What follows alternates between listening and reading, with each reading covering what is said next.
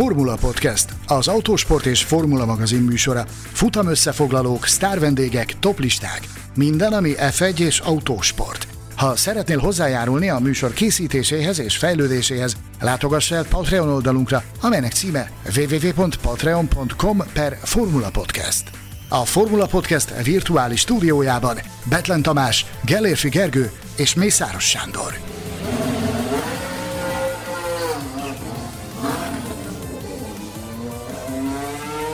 Műsorunk támogatója a Tibormodel pont com ef egyes és utcai modellek óriási kínálatával. Miközben a kétezer-huszonkettes nyitányra készül a száguldó cirkusz, háború zajlik Európában.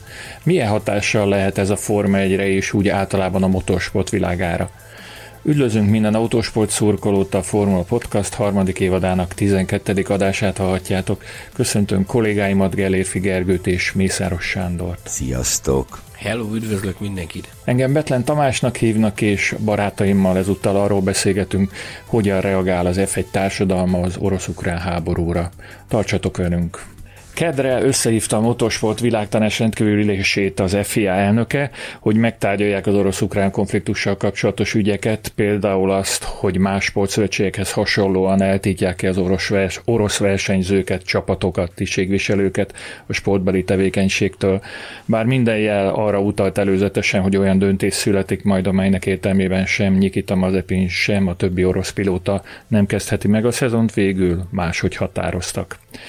Miről döntött pontosan a motorsport világtanács, és mitől igazán érdekes az az irány, amelyet az autóversenyzés irányítói képviselnek ebben a kérdésben? Kérdezem a kollégákat. Hát ugye az elmúlt napokban a sportvilágon végig söpört egy ilyen hullám. A legtöbb szakági szövetség és az Olimpiai Bizottság is döntést hozott arról, hogy hogyan ö, kezelik az orosz, illetve a belorusz ö, sportolókat, sportcsapatokat, ö, szövetségeket, és így ö, tovább. Ö, és ugye ezzel kapcsolatban ült össze ez a, ez a bizonyos ülés, ahol én azt gondolom, és aztán majd erről szerintem részletesebben beszélnünk kell, hogy ez a döntés ez mennyire szigorú, vagy mennyire nem, összehasonlítva mondjuk más sportágokkal, de ugye egy ilyen, egy olyan döntés született, ami nem a legszigorúbb döntés, mely szerint orosz és fehér orosz autóversenyzők továbbra is szerepelhetnek az ef i á rendezvényein, két feltétellel. Az egyik, hogy semleges sportolóként, nem kizárólag arról van itt szó, hogy nem orosz színekben indulnak majd, ahogy ugye világbajnoki sorozatokban már eddig se orosz színekben indultak, ugye például Mazepin vagy a, a Dakaron a kamaz versenyzők, hogy más nem mondjak, ugye az Orosz Autósport Szövetség zászlaja alatt indultak. Itt konkrétan arról van szó, hogy semmi nem utalhat az ő orosz mi voltukra, nemzeti színeket nem viselhetnek magukon, ha győznek, orosz himnuszt nem játszanak le, és így tovább. Ö, és emellett a versenyzőkkel szemben az is elvárás, hogy, hogy álljanak ki a béke és a politikai semlegesség mellett, azaz ö, itt valószínűleg elvárás a részükről, hogy ö, olyan nyilatkozatokat tegyenek, amelyek elítélik a, az agressziót, és, és hát nyilvánvalóan ne hangoztassanak putyinista szólamokat. Ez vonatkozik a belorusz versenyzőkre is, nyilván jóval kevesebb, de azért vannak belorusz versenyzők is, leginkább rali, tereprali világában. És ugye gyakorlatilag Oroszország és Fehér Oroszország a tegnapi nappal megszűnt létezni az ef i á számára, versenyt természetesen nem rendeznek ezekben az országokban, nemzeti színek nem jelenhetnek meg sehol. Például, mondjuk egy nagyon egyszerű példát, a ház autóján az a fajta festés, amelyet tavaly használtak, illetve amit idén bemutattak, az nem maradhat meg, akkor se, hogyha akarnák. És, és talán kevésbé fontos, de lehet, hogy Sanyi majd megcáfol, hogy ezzel együtt az orosz és belorusz tisztségviselők elhagyták, legalábbis átmenetileg elhagyták az Automobil Szövetséget. Azt hiszem, dióhéjban ennyi, és bocs, még egy mondat ehhez, hogy, és összességben azt gondolom, hogy Ö, szigorú döntés született, de nem a legkeményebb, hiszen az orosz versenyzők versenyezhettek nek továbbra is, még ugye volt olyan prognózis, hogy egyszerűen kitiltják az orosz versenyzőket is az autósportból. Én azt gondolom, hogy mindenképpen méltányosnak kell titulálnunk ezt a, ezt a döntést, amit a Nemzetközi Automobil Szövetség meghozott, ami annak fényében egyébként érdekes.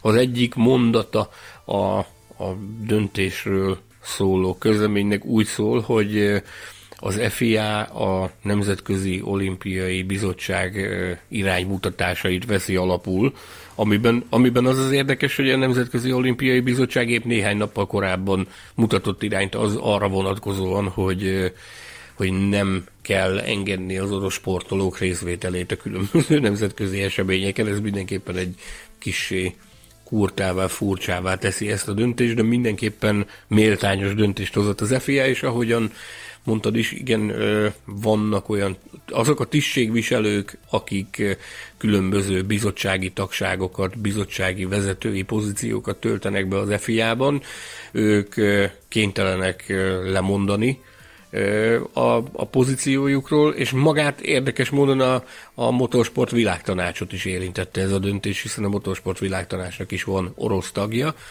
Ebben az új összeállításban, ami már Mohammed Ben Sulayem elnök irányítása alatt állt össze, ott is egy, egy Viktor Kirjanov nevezetű úriember a az orosz ö, szervezet képviselője a Motorsport Világtanácsban, ő maga is leköszönt a, a tisztségéről.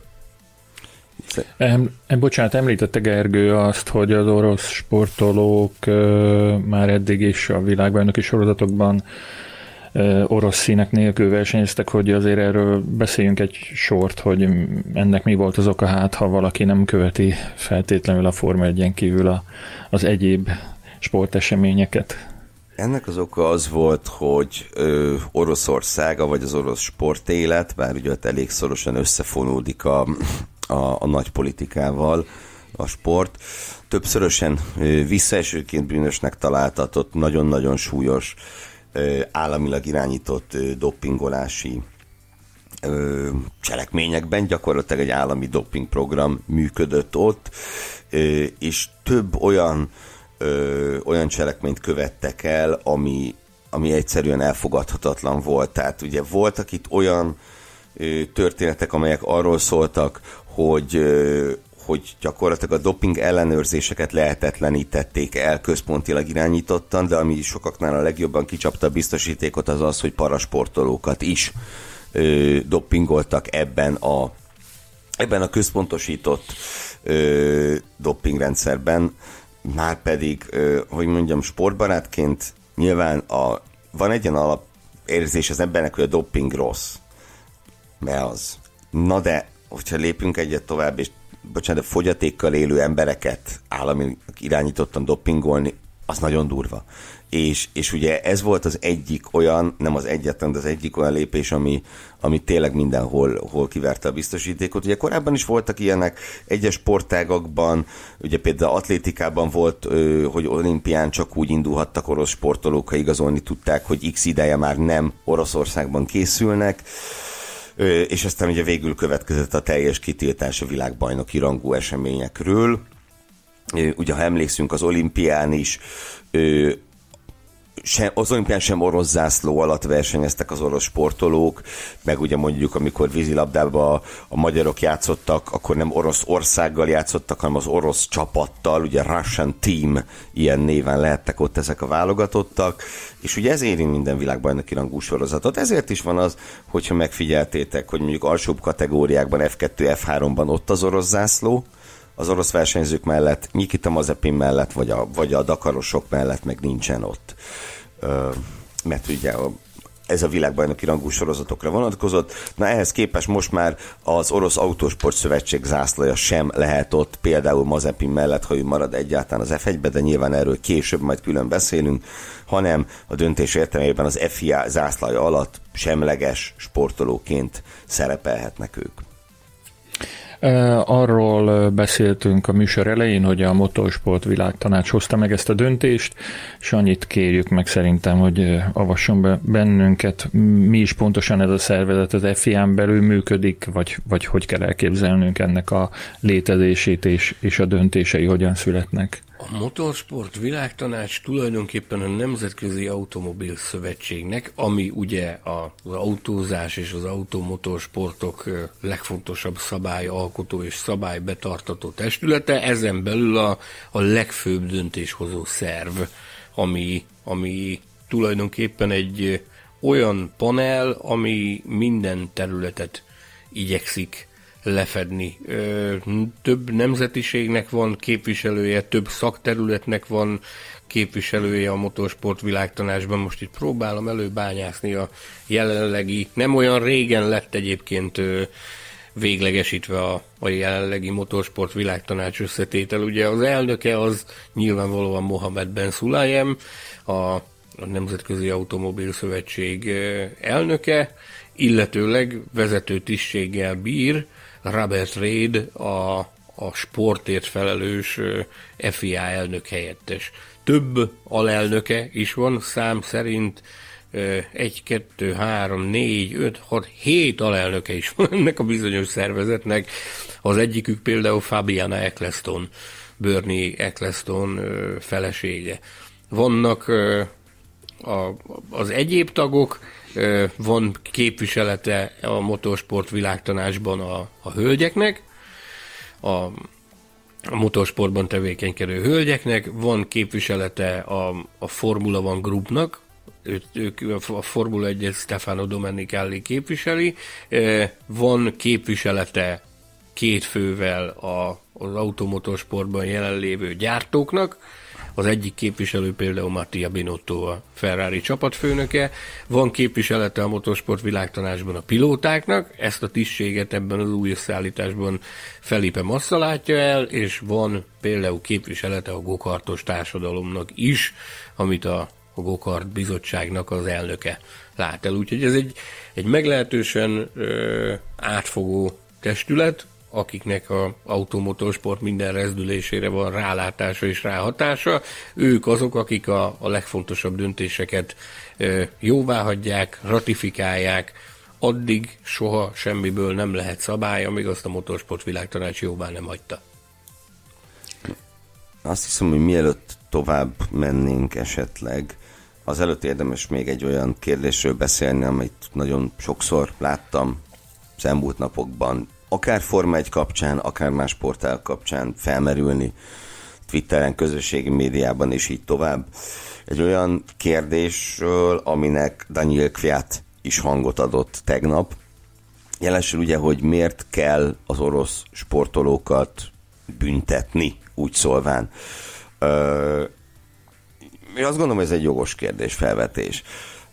Itt ugye induljunk ki onnan, hogy az nyilvánvaló kell, hogy legyen mindenki számára, hogy ha jobban belegondol, hogy szó nincs itt arról, hogy bárki az orosz sportolókat büntetni akarná bármiért.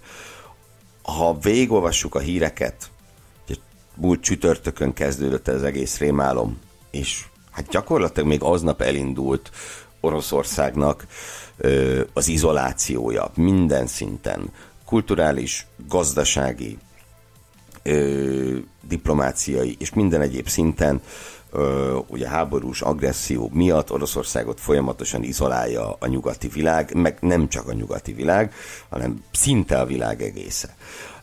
És, és egyszerűen ennek a sport része kell, hogy legyen, mivel a tehát a sport, hogy mondjam, a múlt héten is, is esett szó erről, hogy ez nagyon szép dolog, hogy a sport a politikától független próbál maradni, de ez itt, ez itt már azért túllép ez a helyzet azon, amit, amit egyszerűen politikaként emlegetünk.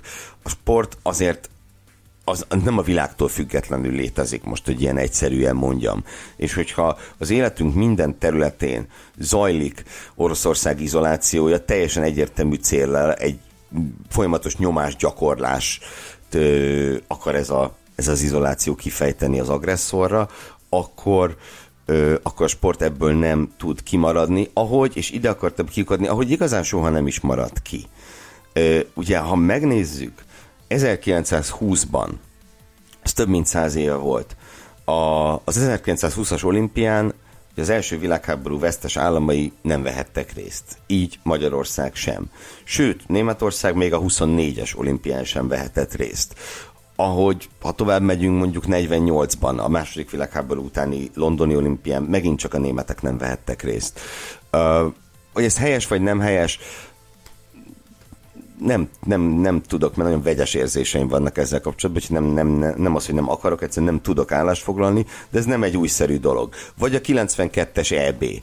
Ugye futballrajongóknak nyilván azonnal beuglik a, a futball történetének egyik legelképesztőbb sztoria, amikor Dánia megnyerte azt az Európa-bajnokságot, amelyikre ki se jutott. Micsoda Európa-bajnokság volt, az Atya Úristen. És hát ugye van, vannak ilyen legendák, hogy a dánok a strandról mentek az é bére. Ebben a formában nem igaz, de volt olyan játékos a csapatban, aki tényleg így, így tett. És ugye mindez miért történhetett? Mert Jugoszláviát a, a délszláv háború miatt, vagy jugoszláv háború miatt kizárták az Európa-bajnokságról. Ez ilyenkor megesik. És nyilván azért esik meg, és ez viszont nem a saját véleményem, hanem olvastam nálam.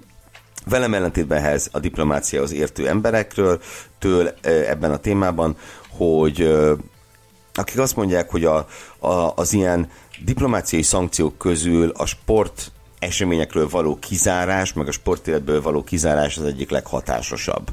Mert az egyik leglátványosabb, és a nép azon része, nyilván igen nagy része Oroszországban is, egy sportkövető és sportkedvelő népről van szó, az fölfigyel arra, hogy hoppá, itt valami történik. Sokkal látványosabb, mintha mondjuk a, az Eurovíziós dalfesztiválról zárják ki őket, ami szintén megtörtént, csak valószínűleg kevesebb embert érdekel. Ö, tehát, hogy gyakorlatilag erről szólt Erről szól az egész izoláció, ami zajlik napok óta, futballvilágban mindenhol zajlik, és, és én azt gondolom, hogy az ef i á döntése az, hogy, hogy mondjuk egy Daniil Kvyat, hogyha ő, ő érdemi alapon, orosz szponzoráció nélkül őt foglalkoztatni akarják bárhol, akkor őt foglalkoztathatják, szerintem egy, egy korrekt döntésnek nevezhető, már ha ebben a helyzetben beszélhetünk egyáltalán ilyesmiről. Én ezért tituláltam méltányosnak, mert hogyha tudnak boldogulni orosz pénzügyi háttér nélkül, akkor a lehetőség adott. Én azt gondolom, hogy a jelenlegi viszonyok mellett, amilyen szigorú szankciók születnek a, a sportvilágában, ahogy említetted is, ugye persze persze érkeznek a különböző bejelentések, hogy honnan zárták ki, honnan utasították ki őket, honnan tiltották el őket. Ennek fényében az ef i á egy kifejezetten méltányos döntést hozott azzal, hogy megadja a lehetőséget arra, hogy, hogy semleges színekben megméressék magukat az orosz autóversenyzők. Nyilván nagyon más a két sportág jellege, de nekem kicsit parallel ez a focival, ahol ugye az UEFA és a FIFA is nagyon-nagyon keményen és szigorúan mindenhonnan kizárta az orosz csapatokat, de az orosz ö, ö, idegenlégiósok, már minden értelemben külföldön játszó orosz futballisták futballozhatnak továbbra is. Ö, ugye ez is valami hasonló, hogy a, az ember ö, maradhat, szervezeti szinten Oroszország meg nem maradhat. Azt hiszem, hogy ö, mégse Kvyatról kellene ebbe az adásba a legtöbbet beszélni, hanem mindenkit az érdeke, hogy hogy Nikita Mazepinnek mi lesz a jövője ilyen körülmények között. Most akkor, ha jól értem, a jelenlegi helyzetben azt a feltevést alkalmazzuk, hogy ő ott lesz majd a szezonnyitón, és a ház autójában ülés versenyezni fog. Hát én azért ezt így nem feltételezném. Ha nem. Kijelenteni semmiképpen nem jelenthetjük ki azt, hogy ez, ezzel a döntéssel biztossá vált, hogy Mazepin ott lehet a, a bahreini évadnyitón, ugyanis ezzel csak a, az elvi akadály hárult el a, a szereplése elől, a gyakorlati nem. A gyakorlati akadály az az, hogy mihez kezd ezzel a helyzettel a, a házistálló és a házistálló vezetése, azzal a ténnyel, hogy van egy orosz pilóta, akit, akit tudnak alkalmazni, abban az esetben, hogyha bizonyos, nyilvánvalóan bizonyos pénzügyi feltételek adottak. Na most kérdés az, hogy ezt ők hogy fogják elbírálni ezt a helyzetet, hogy etikus-e ebben a helyzetben egy orosz versenyzőt alkalmazni, adott esetben valamilyen megtrükközött orosz forrású szponzorációval, vagy nem. Én azt gondolom, hogy nagyon sokat mond a helyzetről az, hogy az ef i á bejelentése után, ugye ez egy nagyon hosszú tanácskozás volt a Motorsport Világtanács tegnapi ülése, tehát nagyon alaposan. Szerintem áruljunk el nyugodtan, hogy eredetileg mi föl akartuk venni ke, ugye ezt az adást kedden délután, csak nem sikerült, hiszen hat órán át tartott ez a tanácskozás, ha jól mondom? A, az egyeztetés tizenhárom órakor kezdődött, majd a, a bejelentés, a, a konklúziónak a bejelentése az este húsz óra negyven perckor történt meg. Mi belőttünk egy, egy nagyon késő délutáni műsorfelvételt, és rájöttünk, hogy ez bizony a, a, az érdemi döntés nélkül ezt nincs értelme erről a témáról beszélgetni. Egyébként jól is döntöttünk, mert én azt gondolom, hogy nem mi vagyunk az egyetlenek, akiket meglepett ez a, ez a méltányos döntés, amit a, a motorsport világtanács meghozott az oroszokkal kapcsolatban. Úgyhogy... Te is arra számítottál, mint én, ugye, hogy eltiltják őket? Persze. Nem, nem, nem, csak, nem csak te vagy én, hanem én azt gondolom, hogy, hogy ezt ki lehet jelenteni, hogy az egész világot meglepte ez a, ez a fajta döntés, ami, ami született. De, de visszatérve Mazepinre, tehát nagyon sokat mond a helyzetről, hogy, hogy a háznál sem egyszerű ez a történet, ugyanis a, miután tegnap húsz óra negyven perckor megérkezett a az ef i á bejelentése a motorsport világtanács üléséről, körülbelül öt-hét másodperccel később megérkezett a, a ház rövid egymondatos közleménye is azzal kapcsolatban, hogy egyelőre nem, kívánj, nem kívánják kommentálni a, a helyzetet, ami azt jelenti, hogy továbbra sem kívánják kommentálni ami a helyzetet. Azt jelenti, hogy nem tudják kommentálni. Nem tudják kommentálni a helyzetet. Nyilvánvalóan rajta vagyunk a témán, ö, futunk utána folyamatosan, ahogy azt a, a, a tesztet, vagy az előszezonbeli pályaeseményt lezáró kiértékelő műsorunkban is beszéltünk már erről, rajta vagyunk a témán, futunk utána, próbálunk érdekes adalékokat megtudni a színfalak mögül. Amit, amit megtudtunk, az az, hogy a, a háznál egyelőre nagyon-nagyon-nagyon zárt ajtók mögött zajlik felső vezetői szinten az egyeztetés azzal kapcsolatban, hogy, hogy mit lehetne tenni ebben az ügyben. Ami azóta kiderült, hogy a szankciók egyik része, és ezt a legtöbben arra számítottak, hogy ez lehet az, ami meghatározza majd Mazepin jövőjét, az az, hogy a szankciók részeként több orosz nagyvállalkozót is kitiltottak kvázi Európából, az Európai Unióból. Na most ez a, ez a lista a kitiltott személyekről és a kitiltott vállalatokról, ez a lista ez kedden, nem, nem kedden, hétfőn. hétfőn, hétfőn este látott napvilágot. Mi ezt Gergő kollégával behatóan tanulmányoztuk, és nem találtuk rajta Dimitri Mazepin, tehát és az, az Urál, sem az Uralkali, sem az Uralchem cégcsoportokat. De azért a korrektség jegyében azt jegyezzük meg, hogy ez a lista bármikor bővülhet, és valószínűleg fog is. Nagyon nagy a valószínűsége. Jelenleg nincs rajta, viszont ez tény. Jelenleg, jelenleg nincs rajta, ami egyben azt is jelenti, hogy elméleti akadálya nincs annak, hogy ez a, ez a megállapodás ez folytatódjon a, az Uralkali és a ház között. Más kérdés az, hogy mik az amerikai érdekek, mik a a ház vezetésében képviselt európai érdekek, úgyhogy ez egy, ahogy akkor is rámutattunk abban a, abban a tesztkiértékelős adásban, ez egy, ez egy roppant bonyolult és összetett kérdés. Fogadni nem mernénk arra, hogy, hogy Nikita Mazepin a szezonnyitón ott lesz a rajtrácson, arra viszont igen, hogy a menedzsmentje és az ő háttere minden követ megmozgat annak érdekében, hogy valahogy egyben tartsák ezt a projektet. Ugye záporoznak a nevek, azzal kapcsolatban, hogy, hogy ki lehet az, aki adott esetben felváltja őt, amennyiben nincs lehetőség ennek a történetnek a folytatására. Mi a, az elsők között jósoltuk azt, hogy Antonio Giovinazzi az egyik fő esélyes, annak ellenére is, hogy Günther Steiner csapatfőnök Pietro Fittipaldit nevezte meg. Azóta érkeztek újabb és újabb nevek ezzel kapcsolatban. Felmerült újra Oscar Piastri neve, de egészen odáig merészkedtek egyesek, hogy azt jósolták, hogy talán még az sem kizárt, hogy Arthur Leclerc kapja meg ezt a lehetőséget, ami meglehetősen meredek lenne. Tehát, tehát záporoznak a nevek. Azért, a, Sanyi, azt mondhatjuk, vagy jól látom azt, hogy, hogy kijelenthetjük azt, hogy a két legnagyobb esélyes az továbbra is Giovinazzi és Fittipaldi. Igen.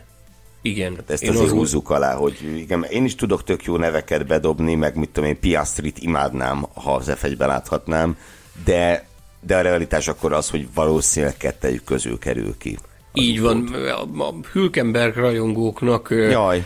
A Hülkenberg rajongóknak egy csipetnyi adalék, hogy még Nico Hülkenberg neve is felmerült már az utóbbi napokban, állítólag a, az ő menedzsmentje is. Bár tavaly úgy nyilatkoztak, hogy az ef egyes sztori az ezzel lezárult, állítólag a Hülkenberg menedzsment is megmozdult ebben a kérdéskörben, de hallhattuk például Robert Kubica nevét is. Az is felmerült, hogy adott esetben Robert Kubica kapná meg a lehetőséget, úgyhogy töm- temérdek név ö, van, amiről, amiről cikkez a világsajtó. Mi tartjuk magunkat ahhoz az álláspontunkhoz, amit megfogalmaztunk az első között, hogy Antonio Giovinazzi prominens helyen szerepel ezen a listán, ö, Pietro Fittipaldi is, akit Günther Steiner nevén nevezett. Én azt gondolom, hogy az fogja eldönteni ezt a kérdést, amennyiben Nikita Mazepin pótlására szükség van, az fogja eldönteni ezt a kérdést, hogy a Ferrari bír nagyobb befolyással a ház szervezetében, vagy a ház vezetője bír nagyobb befolyással a ház szervezetében? Hát meglátjuk. Hülkenberghez csak annyit, hogy persze mondhatják ők, hogy véget ért az ef egyes karrierje, de olyan lesz ő, mint Pedro de la Rosa, hogy sose tudhatod, hogy melyik pillanatban bukkan föl újra, és melyik csapatnál. Na de Mazepinre visszakanyarodva, itt szerintem ami, ami egy nagyon-nagyon fontos szempont, és ez megint nem, nem a szigorú sportszakma, sokkal inkább úgy szóval a sportdiplomácia, meg hát a biznisz, mert ne felejtsük el ugye, hogy a Forma egy, ha tetszik, ha nem, az kőkemény üzlet, hogy a ház számára, és biztosak benne, hogy ezt most folyamatosan mérlegelik, hogyha valamilyen kurtán furcsán a Mazepin pénz eljutna a házhoz továbbra is, így vagy úgy, fű alatt, más néven, proxival, stb., hogy ez milyen imidzsvesztést jelentene a háznak, vagy miért nem jelentene. Ezt kell baromira mérlegelni, mert mert amilyen szinten zajlik jelenleg ez a, nem, nem tudom már, én ezt így tudom megfogalmazni, az izolációja Oroszországnak, nehogy aztán más szponzorok álljanak föl, és azt mondják, hogy veletek többet nem, hogyha ha ott marad az orosz vonal a csapatnál. Nem tudom, csak ö, nagyon-nagyon óvatosan kell a háznak eljárnia, azt hiszem. A helyzet az, hogy nem nagyon roskadozott ez, a, ez az idei ház szponzorlogóktól.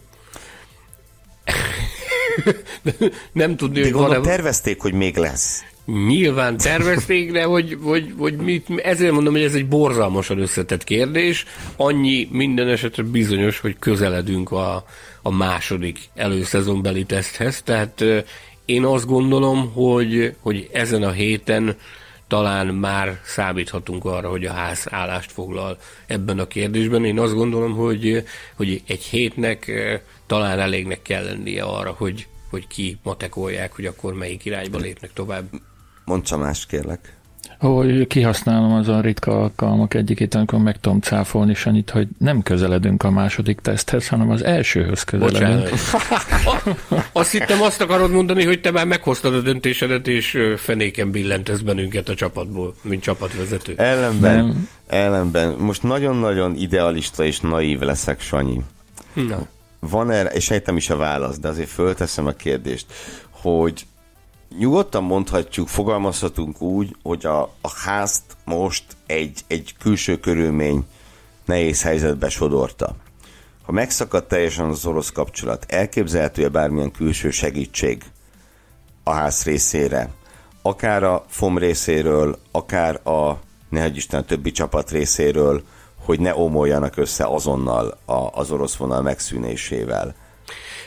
Az az érdekes ebben, hogy ugye ez fe, az első dolog, amikor a háború kitört múlt héten, még a javában zajlott az előszezonbeli, az előszezonbeli pályaesemény Barcelonában, amikor a, a háború... A nem ki, teszt.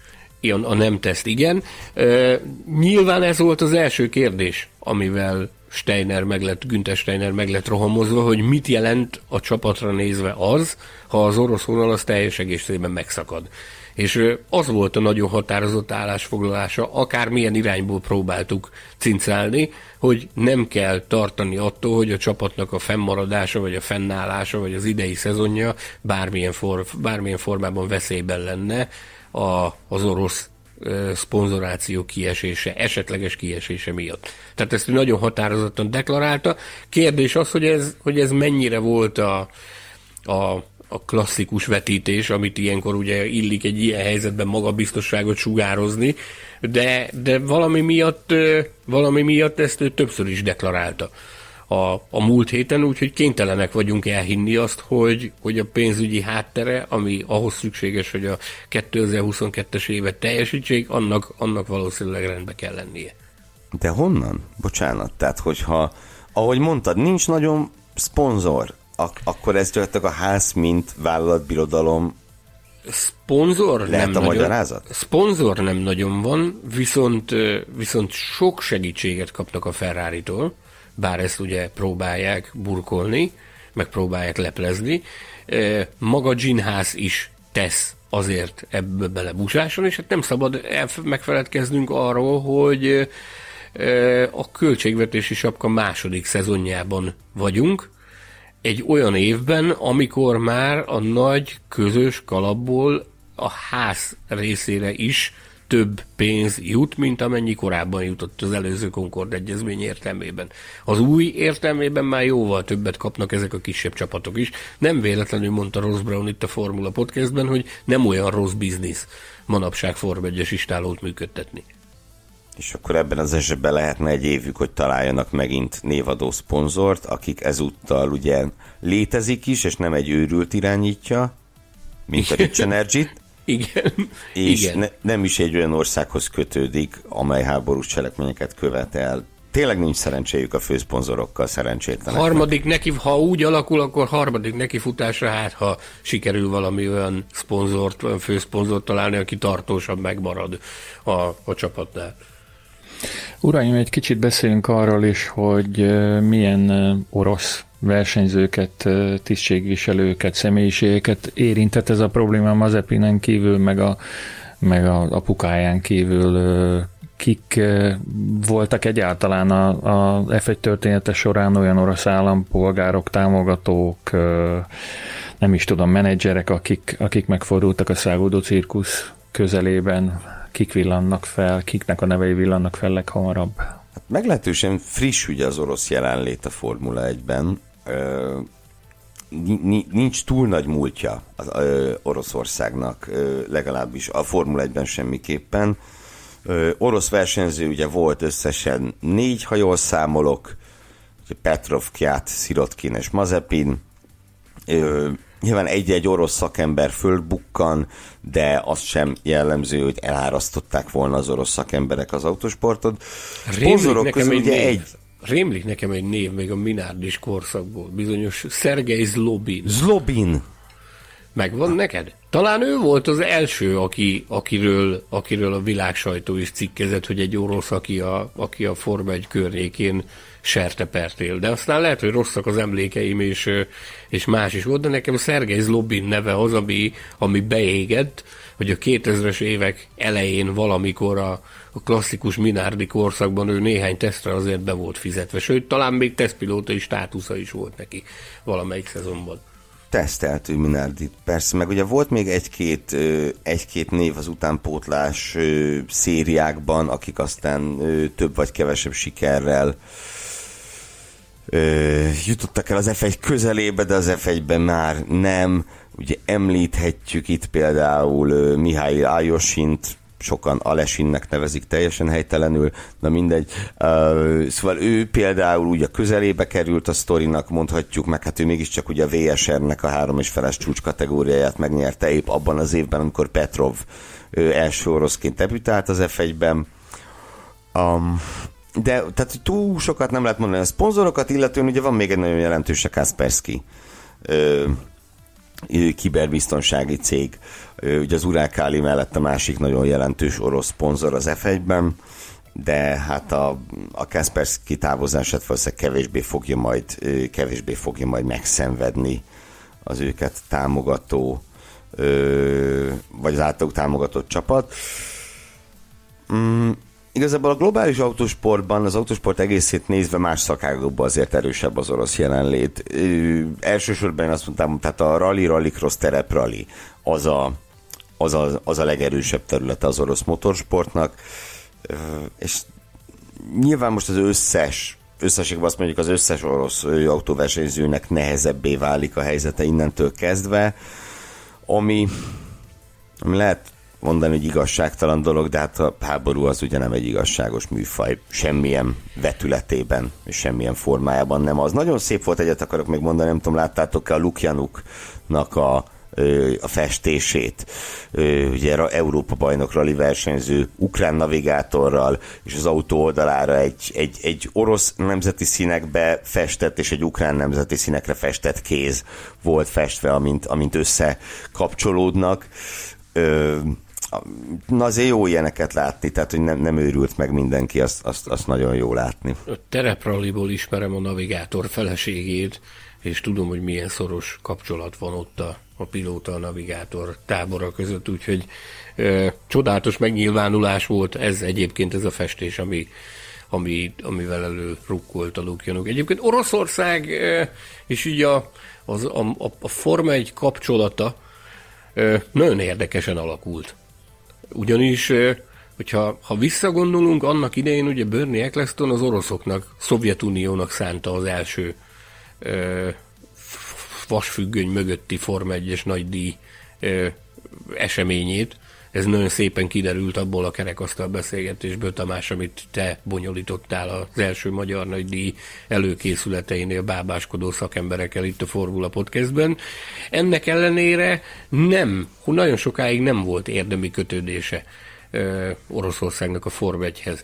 Abban, a, abban az időszakban, most itt muszáj vagyok mondani egy nevet, Egy, egy televíziós szakember, egy szakkommentátor nevét, őt úgy hívják, hogy Alex Popov, aki nagyon sokáig a Forma egynek a, hát én nem is tudom, a, a helytartója volt ö, Oroszországban, tehát a kutyát nem érdekelte a, a Forma egy az országban, viszont ez a drága ember, ez annyira szerette meg, annyira akart tenni a, a sport érdekében, annyira szerette volna ismerté tenni a Forma egyet, hogy nagyon sok olyan év volt, amikor ő maga vásárolta meg, ha nem is a teljes közvetítési jogot, de, de arra jogot, hogy valamit mutathasson a televízióban a Forma egyről, és ő maga egy szál magába utazott kamerával, mikrofonnal, készített interjúkat, készített beszámolókat a nagy díjról, annak érdekében, hogy azt a, azt a nem túl jelentős ö, ö, orosz rajongói bázist, akik érdeklődnek a Forma egy iránt, azokat ellássa információkkal.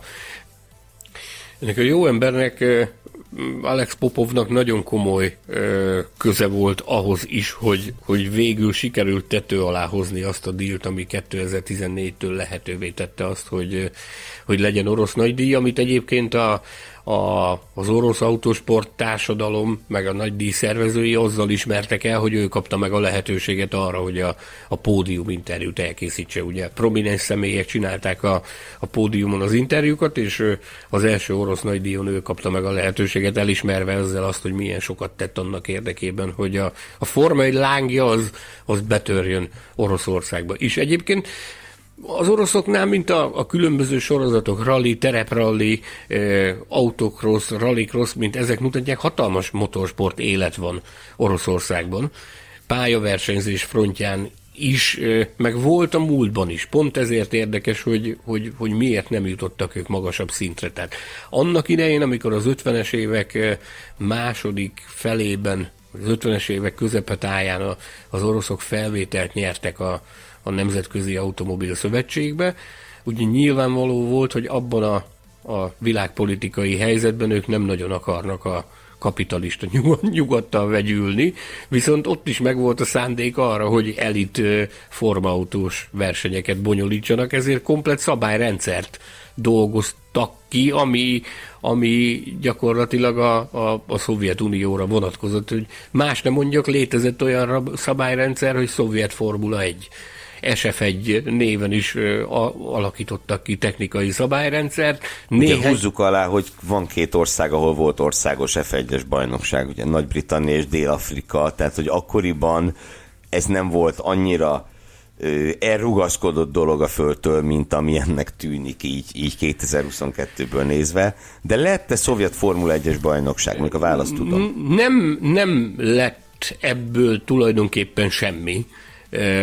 Most lehet, hogy jármű, versenyjármű technikai múlttal ö, jobban képbe levők kiokosítanának, hogy ám ez nem így volt, de az én információim szerint kettő darab, mindösszesen kettő darab versenyautó készült, ami, ami ez alapján, a szabályrendszer alapján készült. Az egyiknek Hadi nyolc volt a neve, és ö, ezek a hetvenes évekre alakultak ki, a Hadi nyolc és a Madi nulla egy. Ezeket volt képes produkálni az orosz autósportipar. Ezek hát az akkori autókhoz képest állítólag a Lotus-t vették alapul, azt próbálták kopizni. Meglehetősen túlsúlyos jármű volt egy valódi Forma egyes autóhoz képest. Ugye motor technikában, ahhoz képest, hogy az űrkutatásban például milyen elképesztő érdemeik voltak a, a szovjeteknek, motorfrontján nem tudtak nagyot alakítani, ezért ilyen krónikusan gyenge motorok kerültek ezekbe a járművekbe. Beszélgettem szakemberekkel a régi időkből, akik azt mondták, hogy ezek az autók tulajdonképpen, hogyha egy top erőforrást raktak volna ebbe a két konstrukcióba, amit a szovjetek produkáltak, azzal talán, talán, talán el, el lehetett volna csipegetni az akkori Forma egyes mezőnynek a leghátsó traktusát. Az, hogyha ha tisztességes motor lett volna benne, ami nem volt. De több ilyen, tehát ez a szabályrendszer, ez egy átfogó szabályrendszer volt, ami a, az F egy, F kettő, F három, F négynek felelt meg, meg egészen a, az egészen primitív ö, formautóknak a, a szovjet megfelelőjét is megpróbálták ö, szabályrendszerrel lefedni. Ezek... Tehát mondjuk egy Formula Ford helyett akkor egy Formula Moszkvicsot képzeljünk? Nem tudom, hogy pontosan mi volt a neve, azt viszont tudom, hogy egyetlen ö, egyetlen platform volt az, amivel, amivel komoly érdemeket értek el. Ez az F hármas szabályrendszerből alkotott úgynevezett Formula Easter ö, versenyautó kategória volt, ami hát nagyon érdekes, csővázas formulaautó volt, mindenki a saját értelmezésében készítette el. E, tulajdonképpen egy megkötése volt neki, az az, hogy egy hármas motort lehetett használni szocialista gyártmányú, illetőleg egy másik megkötés volt, hogy csak szocialista járműből származó alkatrészeket lehetett felhasználni. Na, itt aztán, amit el tudsz képzelni, itt beindult a buherálás. Tehát két gyártó volt, akik, akik nagy üzemben gyártották ezeket a, ezeket a Formula Eastereket. Az egyik a Metalex volt Cseh, Csehszlovákiában, a A másik pedig az Estónia nevezetű gyár volt Észtországban. Ők gyári szinten készítették ezeket a, ezeket a versenyautókat egy hármas Lada motorral. Ezekből a gyárakból egy hármas Lada motorral jött ki a, a, az észteknél, ott Lada váltót szereltek bele, a cseheknél Skoda váltót szereltek bele. Volt egy, egy legendás versenyző, aki szintén gyártott ö, autókat Kelet-Németországban, az en dé ká-ban, a Melkus művek, ők ö, saját maguk által gyártott autókkal versenyeztek. E, aztán nyilván itt Magyarországon is hatalmas ö, kultusza alakult ki ezeknek az autóknak. Ugye volt belőlük országos bajnokság, volt belőlük nemzet, nemzetközi bajnokság, ami hát ilyen egyfajta ilyen autósport olimpiaként kell elképzelni, amit béke és barátság kupának neveztek. Ugye egy ilyen versennyel avatták fel annak idején a Hungaroringet is. Aztán ez tényleg, ami nem, nem megyek bele túlságosan, de észbontó történet, tehát hogy micsoda okosítások zajlottak itt, tehát hogy összerakni a, a egyik gyártótól származó diffit a másik gyártótól származó váltóval, a barkasz futóművet szerelni a, a Formula Easterbe, ö, Trabant kormányművel például, tehát igazi, igazi buhera művek épültek erre a, erre a Formula Easter géposztályra. Gyanús vagy te nekem. Mert? Nagyon sokat tudsz te erről a témáról. Ez, ez, ez, egy olyan, ez egy olyan fejezete, én azt gondolom, a, a, a kelet-európai autósportnak, ami, ami, aminek azért megvolt az a romantikája, aminek, aminek meg kell lennie ahhoz, hogy emlékezetes legyen. Ugye magyar versenyzők is értek el nagyon komoly sikereket Formula Easterre. Maga Kesjár Csaba is versenyzett és nyert bajnoki címeket Formula Easter kategóriában, meg alkalmam nyílt beszélgetni emberekkel, akik, akik részt vettek ezeken a béke és barátság kupákon, és azt mondták, hogy elképesztő hangulata, meg, meg elképesztő sportértéke volt ezeknek a versenyeknek akkoriban. Tehát mindenféleképpen ki lehet, le, le lehet szögezni azt, hogy a, a Formula Easter volt az előhírnöke a vasfüggöny mögött a Formula egynek. Ez volt az, ami lefektette a, az alapjait annak, hogy, hogy igenis legyen igény arra, hogy a vasfüggöny mögött is rendezzenek Forma egyes nagy díjat. Akkor most uh, elragadom Sanyitól a szót, és azt javaslom, hogy erről majd egyszer egy külön adást gyártsunk, esetleg olyan vendégekkel, akik ültek ilyen versenyautóval, és kanyarodjunk vissza az eredeti témához, amely ugye arról szólt, hogy milyen szankciókat alkalmaz a Motorsport Világtanács, és az ef i á az orosz-ukrán háború kapcsán, erről szól az egész adás. Egy kérdést nem említettünk még, mi lesz az idei orosz nagydíjjal, és szerintetek mi lesz majd a következőkkel, és ezt meg én teszem hozzá, bár ebben a helyzetben nem nagyon lenne szabad ilyet kérdezni, de kára érte egyáltalán, megengedem magamnak ezt a kérdést. Szerintem erről majd utána beszéljünk mindenképpen. Az első körben mi lesz az orosz nagydíjjal? Legutóbb, amikor beszélgettünk Sanyival szombaton, akkor, akkor ugye abban maradtunk, hogy valószínűleg nem lesz orosz nagydíj, mert hogy az akkori kommunikációból ennyi, alapján ennyit lehetett kijelenteni.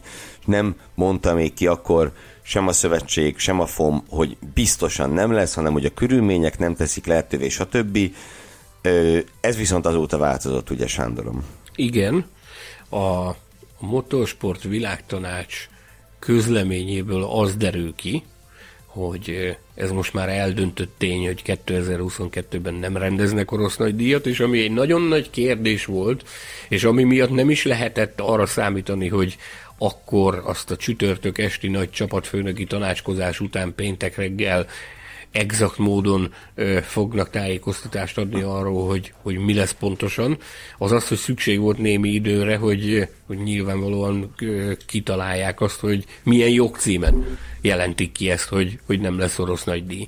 És ö, itt is azt kell, hogy mondjam, hogy egy méltányos döntést látok a háttérben, ugyanis ö, hát force majeure hivatkozva ö, törlik a kétezer-huszonkettes versenynaptárból az orosz nagydíjat, ami azt jelenti, hogy rendkívüli körülményekre való tekintettel. Ebből... Ugye viszmajorként ismerjük ezt jobban. Viszmajor, igen, igen. Legyen, legyen ez a megfogalmazás, hogy viszmajor. Ez egyben azt is jelenti, hogy tulajdonképpen senkire nem tolták rá a felelősséget. Nem, nem mondatott ki az, hogy az orosz fél miatt nem lesz megrendezve a nagydíj, nem lett kimondva az sem, hogy azért nem lesz orosz nagydíj, mert a világbajnokság szervezője szankciókat alkalmazott a, a, a, az orosz promóterrel, meg Oroszországgal szemben.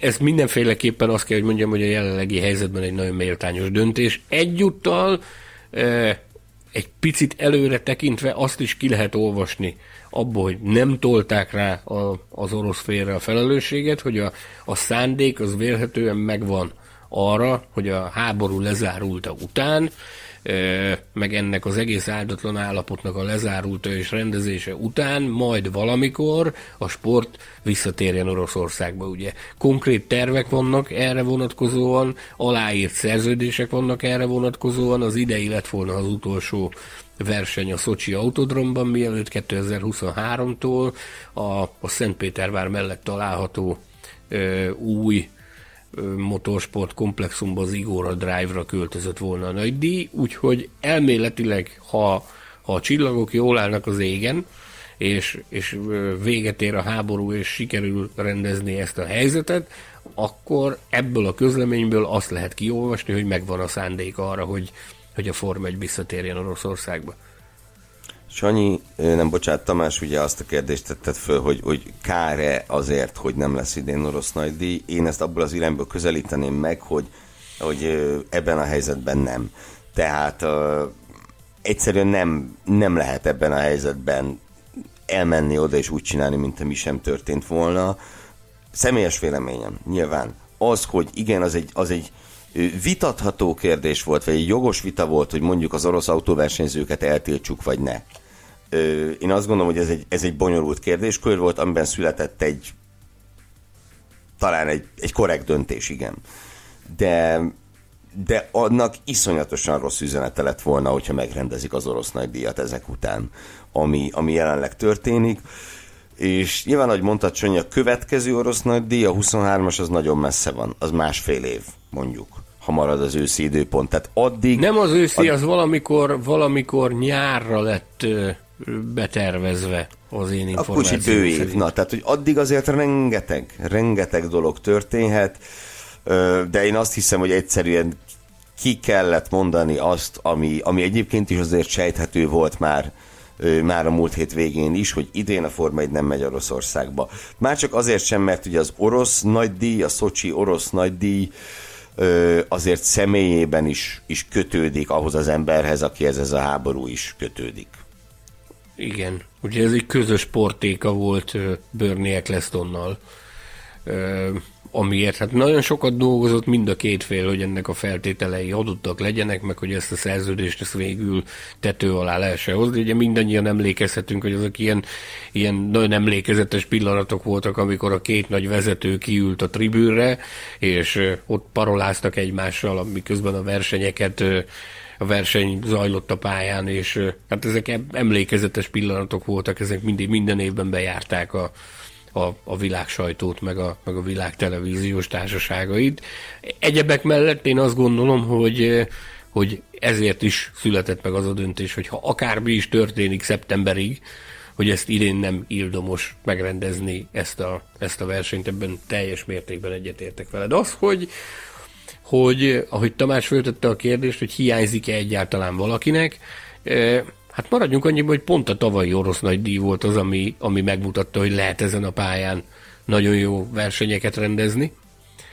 A, a Szocsi Autodromban egy kis, egy kis eső kell hozzá, és a feje tetejére áll a világ, és körömrágós izgalmaknak lehetünk szemtanúi a sok unalom után, ami a, az előző években volt. Másrészt pedig nem tudhatjuk, meg valószínűleg most már nem is fogjuk megtudni, hogy ezekkel az új építésű, új filozófia mentén megalkotott versenyautókkal milyen futamokat lehetett volna vívni ott Szocsiban. Amit én a magam részéről tudok mondani, többször voltam ott versenyen, én a mai napig kimerem jelenteni azt, hogy az egyik legjobban szervezett uh, Forma egyes nagydíj volt, uh, megfelelő mennyiségű ember volt a megfelelő helyeken, megfelelő komolysággal kezel, kezelték a dolgokat, nem történtek olyan váratlan események, amitől azt mondtad volna, hogy akkor itt dugába dől a hétvégén, és rohannod kell utána, kellő komolysággal kezelték a sajtót is, kellő tisztelettel, minden létező segítséget megadtak a, a munkavégzéshez, az ottani léthez, az ottani ö, az ott töltött napokhoz. Ö, emlékezetes volt például az, hogy, hogy minden évben a, az olimpiai parkban, az olimpiai faluban kaptunk, kaptunk szállást. Tehát az se egy akármilyen élmény, hogy, hogy oda mehetsz, és egy, egy, egy olyan olimpiai faluban töltheted a napjaidat, ahol, ahol ténylegesen olimpikonok laktak, meg vívtak annak idején a, a sikerekért. Tehát egy, egy, volt egyfajta ö, különleges és egyedi hangulat a Szocsinak, aminek most már ez, ezzel így immáron biztossá vált, hogy búcsút inthetünk, aztán, hogy visszatér-e a, a sport Oroszországban. Én azt gondolom, hogy igen. Én azt gondolom, hogy igen, ha vége lesz ennek, a, ennek az őrületnek, ami jelenleg zajlik, és sikerül tisztázni a viszonyokat, túlságosan nagy piac az ahhoz, hogy, hogy csak úgy egyik pillanatról a másikra el lehessen fordulni tőle. Szankciók ide vagy oda. Hosszabb távon beszélek, nyilvánvalóan nem mostanában. Egyébként a, te vagy az egyedüli, aki hármunk közül járt orosz nagydíjon, meg egyáltalán orosz sporteseményen, hogy volt bármikor is ö, valami különleges, semmi mással össze nem hasonlítható hangulata, vagy történése, vagy, vagy, ö, vagy eseménye az ilyen rendezvényeknek. Nekem most hirtelen az villan be, ahogy, ahogy megérkezett az elnök és a díjátadóra, és hogy micsoda körítés volt, amikor, amikor felment a pódiumra. Nem tudom, tehát hogy olyan dolgok, Amik, amiket te se gondoltál, vagy, olyan, vagy, vagy figyelj, már a televízióban is olyan biztonsági intézkedéseket lehetett látni az említett ember körül, amit soha, már sehol máshol. Minden orosz nagydíj, amin én részt vettem, az, az mindig úgy kezdődött, hogy megérkeztünk, elmentünk a, a, a hotelba, ami ugye az olimpiai falu, ott általában összetalálkoztunk a, a kollégákkal, akikkel előtte héten, vagy két héttel korábban valahol búcsút intettünk egymásnak, hogy akkor találkozunk a Oroszországban, és ez biztos lesz benne, hogy a második kérdés az mindig az volt, hogy akkor vajon jön? Vajon jön az elnök vasárnap, itt lesz az elnök? Erre mindenki kíváncsi volt, hogy érkezik-e vagy sem.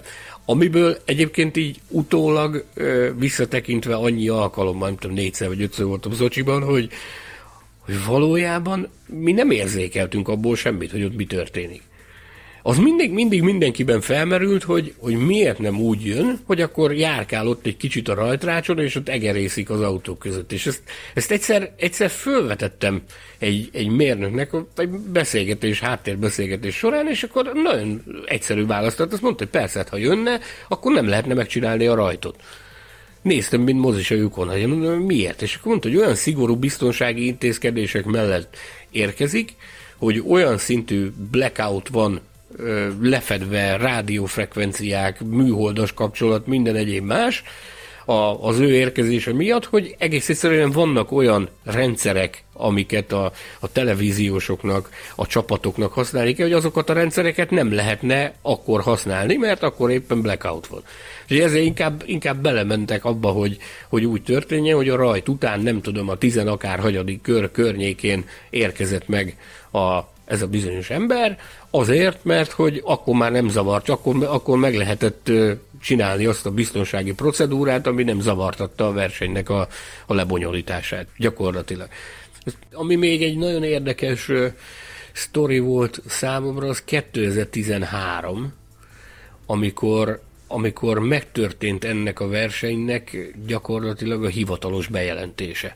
Ezt úgy időzítették az oroszok, hogy éppen akkor fejeződött be a Silkvé Rally e, gyakorlatilag Szocsiban és Krasznajapoljanában. Krasznajapoljanában volt a befutója a Silkvé Rallynak, és a, a befutó másnapjára szerveztek egy orbitális nagy e, utcai parádét, ahol bejelentették, hogy az olimpiát követő évben ők ott a, ebben a komplexumban Form egyes nagy díjat fognak rendezni. Szocsi utcáim volt ez a bizonyos parádé, ahol, ahol ott volt a teljes kamasz csapat, a teljes Döröly brigád, akik ugye részt vettek a Silkvé Rallyn.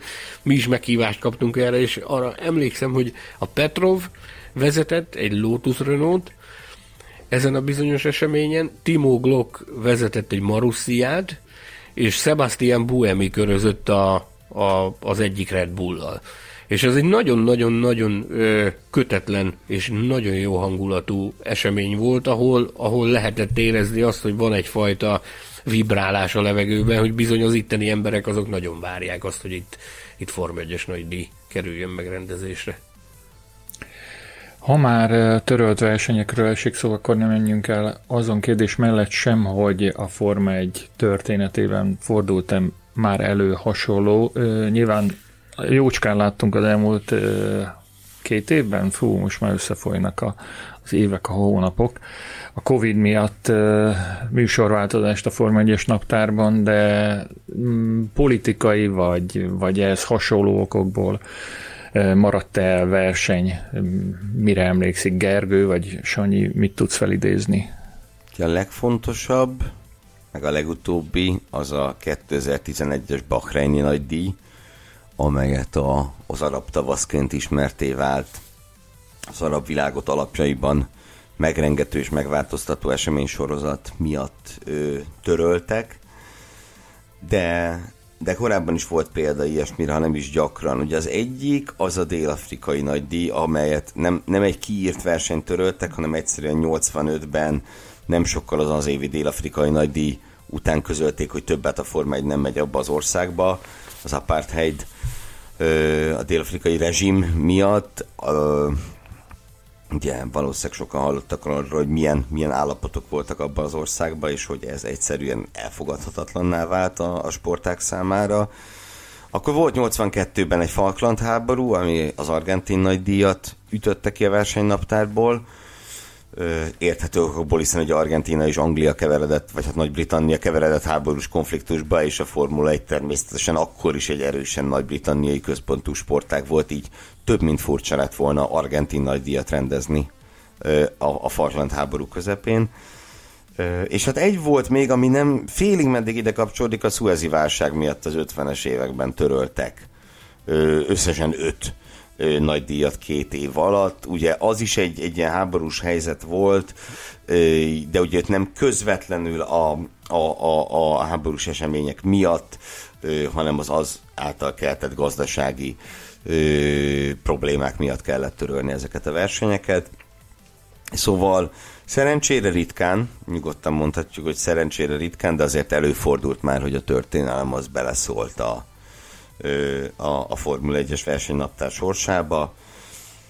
De hát nyilván, ahogy mondtad, az elmúlt két év után az ember megselepődik egy nagy díjtörlésen. Így ez a kis gyűjtésed, ez nagyon jó rámutat arra, hogy milyen történelmi időket élünk, nem? Itt uh-huh. volt egy pandémia, ami megállította a világot. Én a magam részéről én elképzelni se tudtam, hogy fel sem merült a fejembe, hogy valaha ilyet megélünk, aztán megéltük. Nagy nehezen úgy tűnik, hogy kezdünk kijönni belőle, de azért ne felejtsük el, hogy azért ez még mindig itt van velünk attól függetlenül, hogy a, a háború miatt jelenleg mintha olyan érzése lenne az embernek, hogy mintha eltűnt volna ez a bizonyos pandémia. Reggel megszűnt. Abba maradt. Igen. Igen, tehát egy, egy pillanatig se higgyük azt, hogy vége van, mert sajnos annak sincs vége, de nagy nehezen, mintha kezdenénk kijönni belőle. Erre kijövünk belőle, erre itt egy háború a nyakunkon, tehát elképesztő történelmi időket élünk, azt kell, hogy mondjuk. Még felvetődhet egy utolsó kérdés, hogy az orosz nagydíj egyszerűen el fog maradni, vagy lesz egy beugró futam, pótolni fogják, erről mit gondoltok? Pótolni szeretnék, bár hivatalosan állásfoglalás ezzel kapcsolatban még nem történt. Azt a huszonhármas versenymennyiséget, amit beígértek, azt, azt tartani szeretnék. Ugye az első kör a, rögtön a, a csütörtöki események után pénteken, amikor megérkezett a, a, az ef egy közleménye azzal kapcsolatban, hogy, hogy nem lesz orosz nagydíj, akkor első körben nekünk az volt a benyomásunk, hogy Isztambul lehet az, ami, ami, ami beúróként átveheti Szocsi helyét. Ezt továbbra is tartjuk, hogy Isztambul az egyik esélyes, viszont az utóbbi napokban, a múlt heti események óta eltelt napokban én azt hallottam, hogy Katar is feliratkozott arra a listára, akik, akik adott esetben elvállalnák a beúrókénti rendezést. Ugye a terv az az volt, hogy tavaly bemutatkozott a Forma egy Katarban, a, úgy gondolták, vagy úgy volt tervezve, hogy idén a labdarúgó világbajnokság miatt nem rendeznek Forma egyes nagydíjat, és kétezer-huszonháromtól kezdődik az a tíz éves ciklus, amire Katarnak szerződése van.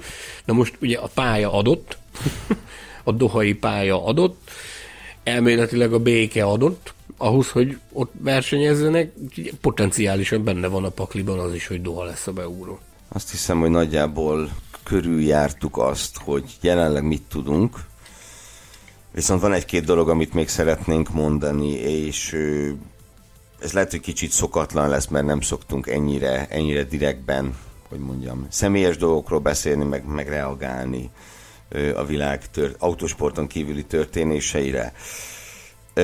Egyrészt, egyrészt szerintem azt nagyon-nagyon fontos. Én mindenképp el akartam mondani. El akartam már mondani szombaton is, csak annyira megvoltam, tényleg nem tudok más mondani, meg voltam zavarodva az eseményektől, hogy végül elmaradt.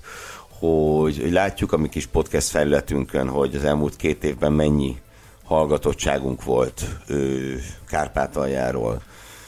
És, és én kimondottan a kárpátaljai hallgatóinknak szeretnék annyit mondani, hogy ha bármelyik országban és bárhol és bármilyen módon hallottok minket, akkor ö, sokat gondolunk rátok, és, és nagyon-nagyon vigyázzatok magatokra, és, és reméljük, hogy jól vagytok, és, és a jövőben is hallgattok majd minket, akár, akárhol is legyetek.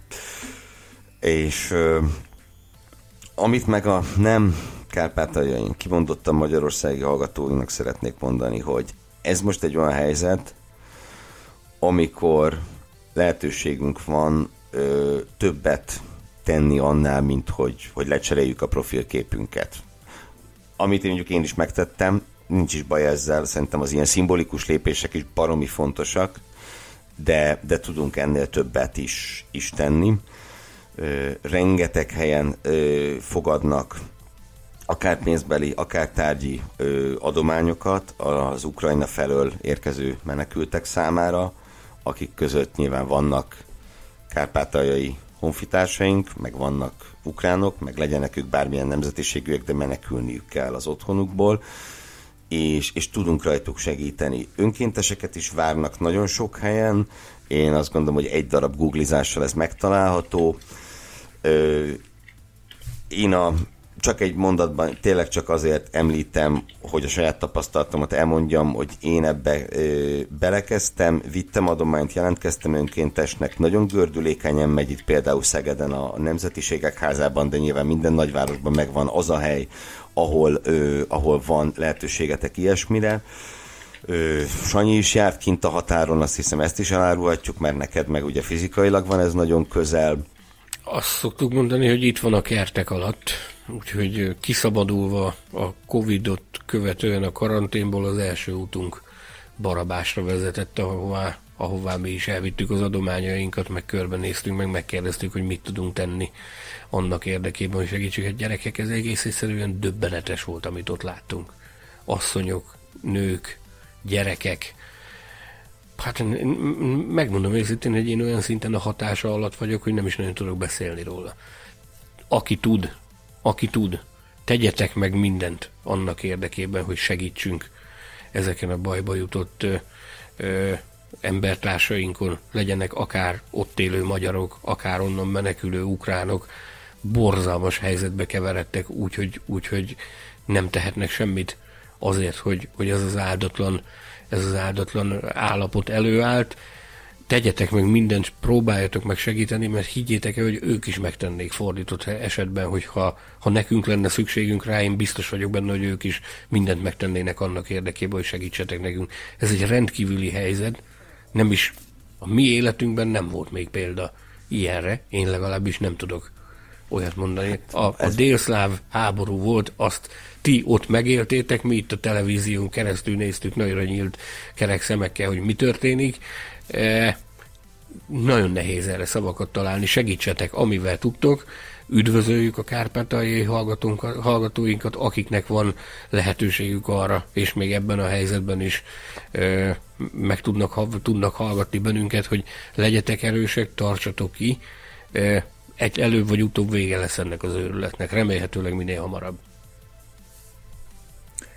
Akkor nem marad más hátra, mint hogy megint megköszönjük, és uh, tolmácsoljuk hálánkat, hogy meghallgattátok száz ötvenhatodik adásunkat, és velünk tartottatok ezen az alkalmon is. Kérjük, hogy ajánljátok a podcastot barátaitoknak, ismerőseiteknek, kövessétek Spotify-on és a többi lejátszó felületen.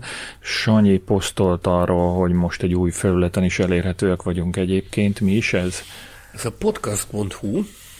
Jó is, hogy ezt, ezt szóba hozod. Ez a, a Telekom által indított új kezdeményezés, amit a, a Telekom a, a a magyar podcastek epicentrumaként szeretne működtetni, ahová a legjobb, legmagasabb színvonalú podcasteket válogatják be annak érdekében, hogy egy helyről, központi felületről is elérhetőek legyenek. Mi megkaptuk a lehetőséget arra, hogy a, a csatornánk jelen lehet a, a podcast pont hu-n, úgyhogy aki teheti, hallgasson bennünket ott is, meg iratkozzatok fel ezen a felületen és a Formula Podcast csatornájára, amit egyébként megtehettek a, az összes többi ismert podcast disztribúciós platformon, legyen szó akár az Apple Podcastről, a Google Podcastről, a Spotifyról, meg arról a töménytelen mennyiségű ö, ö, podcast disztribúciós platformról, ami rendelkezésre áll. Iratkozzatok fel a csatornára mindenütt. Köszönjük. Mondjuk el büszkén, hogy az első két sportpodcast egyike volt a Formula Podcast, amely felkerült erre a felületre.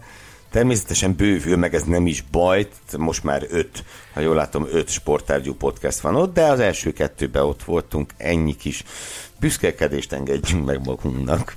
Javasoljuk a podcast hallgatáson kívül, hogy csatlakozzatok a Formula Podcast Facebook csoportjához, kérdezzetek tőlünk ott, vagy e-mailen is megtehetitek, a címünk podcast kukac formula pont hu, ha pedig bárhol szóba kerül a műsorunk, használjátok a Formula Podcast hashtaget, erre kérünk benneteket.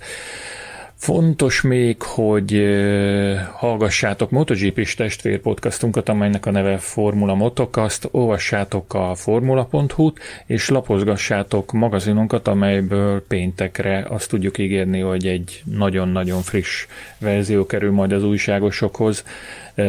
Tartalmas, vaskos, tele mindenféle szezonbeharangozóval, és az, az a csúfság is előfordul, hogy ezt most több hónapig kint tartjuk az újságos standoknál, hogy aki esetleg későn eszmélne, az is hozzájuthasson. Nézzétek tévéműsorainkat, keresétek könyveinket, és kutassatok webáruházunkban olyan portékák után, amelyek nektek kedvesek. Munkatársaim, barátaim, szerkesztő kollégáim Gellérfi Gergő és Mészáros Sándor, a képek és borítók mestere Fűzi András, valamint Héber Péter művészeti igazgató nevében is köszönöm ismét a figyelmeteket. Megígérhetjük, hogy pár nap múlva ismét hallhattok majd rólunk, addig is sziasztok! Műsorunk támogatója a Tibormodel pont com ef egyes és utcai modellek óriási kínálatával. Hallgass meg korábbi műsorainkat, valamint iratkozz fel ránk Spotify, Google, Apple Podcast vagy más csatornáinkon. A linket megtalálod a leírásban, illetve a formula pont hu weboldalon. Ha szeretnél hozzájárulni a műsor készítéséhez és fejlődéséhez, látogass el Patreon oldalunkra, amelynek címe double-u double-u double-u pont patreon pont com per formula podcast.